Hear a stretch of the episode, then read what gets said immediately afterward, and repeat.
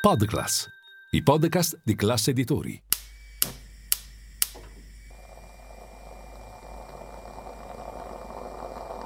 Buongiorno dal gruppo Classe Editori.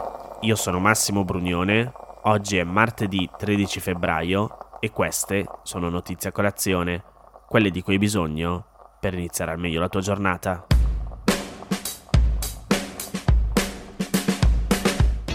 Fratelli d'Italia ha depositato in Commissione Affari Costituzionali del Senato un emendamento al decreto elettorale che, se approvato, consentirebbe ai fuorisede di votare alle prossime europee nei comuni di temporaneo domicilio. Come spiega l'ANSA, la stessa Commissione sta in queste settimane esaminando un disegno di legge partito alla Camera su iniziativa di PD e Movimento 5 Stelle, ma svuotato dalla maggioranza che ha dato delega al governo per legiferare entro due anni. Ieri invece Fratelli d'Italia ha presentato un emendamento che renderebbe operativa la norma già per le elezioni europee dell'8 e 9 giugno. E qui viene da chiedersi perché non hanno approvato il disegno di legge del PD e del Movimento 5 Stelle se l'intenzione era comunque quella di far votare fuori sede. Non solo, c'è da fare attenzione alle parole riportate nel testo perché l'emendamento parla di fuori sede per motivi di studio Restano quindi fuori tutti coloro che studenti non sono.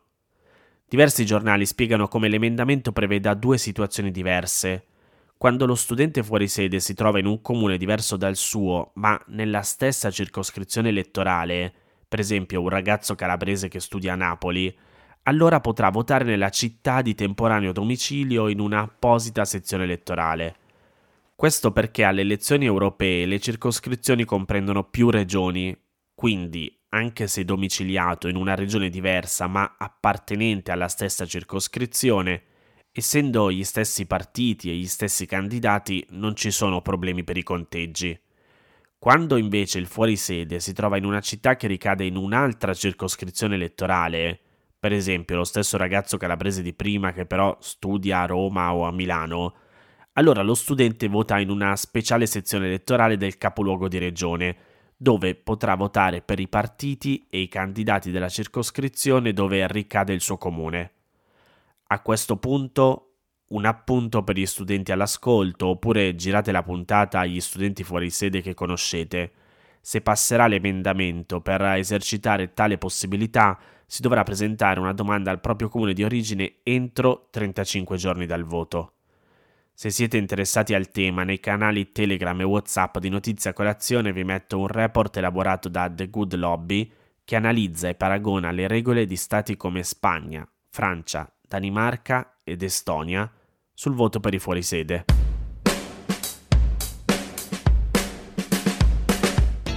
Quest'anno il Festival di Sanremo si sta portando dietro alcune polemiche politiche più di quanto non accadesse, almeno nei miei ricordi, gli altri anni. Dal parco dell'Ariston, Gali ha lanciato l'appello Stop al genocidio, il che ha fatto arrabbiare l'ambasciatore israeliano a Roma che su X ha scritto Ritengo vergognoso che il palco del festival sia stato sfruttato per diffondere odio e provocazione in modo superficiale e irresponsabile.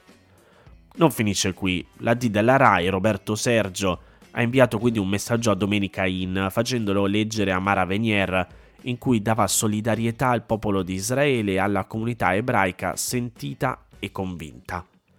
Poi però, o almeno non so se prima o dopo la lettura del comunicato della D della RAI, comunque sempre a Domenica In Dargen D'Amico, commentando la sua canzone con cui si è esibito a Sanremo e che in alcuni passaggi fa riferimento al viaggio dei migranti nel Mediterraneo, ha detto che non si parla mai del fatto che la bilancia economica dell'immigrazione è in positivo, cioè quello che gli immigrati immettono nelle nostre casse per pagare le nostre pensioni è più di quanto spendiamo in accoglienza. Mara Venier poi l'ha stoppato, però quello che ha detto D'Argent D'Amico è interessante e in buona parte anche vero. Lo spiega bene Pagella Politica che fa il fact-checking partendo da una premessa. Il confronto tra il gettito fiscale degli immigrati e la spesa italiana in accoglienza presenta alcuni problemi perché non tutti gli immigrati che vivono in Italia sono arrivati nel nostro paese attraverso il sistema di accoglienza dei migranti gestito dal Ministero dell'Interno. Nel sistema dell'accoglienza non rientrano tutti gli immigrati comunitari, ossia quelli che arrivano dagli Stati membri dell'Unione Europea, che secondo gli ultimi dati disponibili sono circa 1,4 milioni, più o meno il 20% dei 5 milioni totali di stranieri residenti in Italia. Il paragone tra tasse versate dagli immigrati e i costi del sistema d'accoglienza andrebbe quindi fatto escludendo questa fetta di immigrati comunitari che rappresentano un quinto del totale. Oltretutto, anche uno straniero extracomunitario regolare che lavora e paga i contributi potrebbe essere arrivato in Italia senza passare dal sistema dell'accoglienza. In ogni caso, le fasi del processo di accoglienza che non riguardano, come dicevamo prima, tutti gli stranieri nel nostro paese, ma solo i richiedenti asilo, sono finanziati attraverso una serie di voci inserite nell'ambito dei fondi per la cooperazione allo sviluppo. E, secondo le stime di Open Police, la legge di bilancio per il 2024 ha stanziato per quest'anno 6,5 miliardi di euro destinati alla cooperazione allo sviluppo. Di questi fondi, circa 1,4 miliardi servirà a coprire la voce di spesa rifugiati nel paese donatore, ossia l'accoglienza in Italia dei richiedenti e dei titolari di protezione internazionale. Ora, andando a vedere l'altra parte della bilancia, secondo l'ultimo rapporto annuale sull'economia dell'immigrazione, nel 2021 i contribuenti immigrati erano circa 4,3 milioni, quindi la stragrande maggioranza dei circa 5 milioni di immigrati in Italia, che a fronte di un totale di redditi dichiarati di 64 miliardi di euro hanno versato 9,6 miliardi di IRPEF, ossia l'imposta sul reddito delle persone fisiche. Questi quasi 10 miliardi di euro però sono il dato relativo all'IRPEF pagata in Italia da tutti i nati all'estero nel 2021. Se come prima si stringe il dato ai soli immigrati stranieri, si ottiene la stima finale di 4,3 miliardi di IRPEF versata. Il solo versamento dell'IRPEF quindi basterebbe per confermare il fatto che le tasse pagate dagli stranieri residenti in Italia superano la spesa statale in accoglienza, ma il rapporto della Fondazione Moressa fa una stima complessiva di tutta la bilancia economica dell'immigrazione citata da Dargen D'Amico, aggiungendo all'accoglienza anche tutti i servizi pubblici di cui godono gli immigrati residenti in Italia. Secondo il rapporto, che elabora dati provenienti dal Ministero dell'Economia, dall'Istat e da altre fonti, nel 2021 lo Stato ha speso per gli immigrati 27,4 miliardi.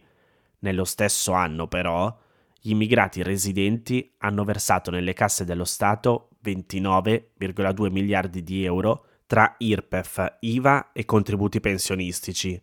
Al netto della spesa, quindi, secondo le stime della Fondazione Moressa, la bilancia economica dell'immigrazione è in positivo di 1,8 miliardi di euro.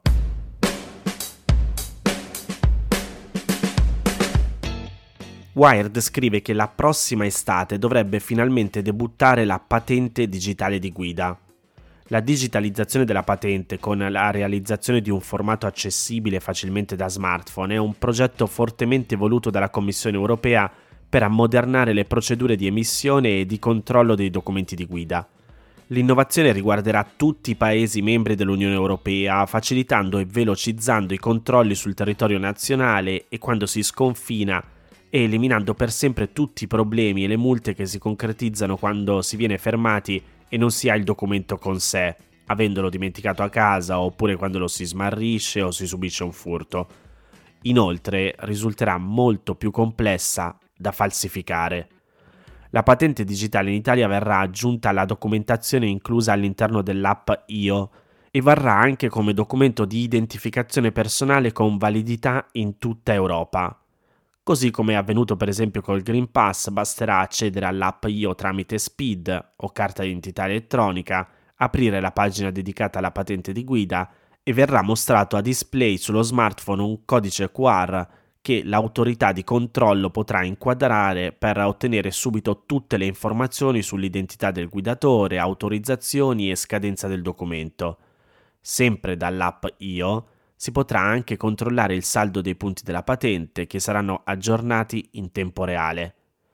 Il contro, se vogliamo chiamarlo così, è che la validità estesa a livello continentale comporterà anche un ritiro in tutta l'Unione Europea in caso di grave infrazione. Vi tengo aggiornati. Queste erano le notizie a colazione di oggi. Se volete suggerirmi alcune notizie o mandarmi i vostri commenti su quelle trattate, potete scrivermi all'indirizzo notiziacolazione@class.it. Se volete rimanere aggiornati, ci sono il canale Telegram e WhatsApp di Notizia Colazione. Li trovate nel sommario della puntata insieme al link per gli altri podcast del gruppo Class Editori. Io vi aspetto domani per iniziare insieme una nuova giornata. Un saluto da Massimo Brugnone.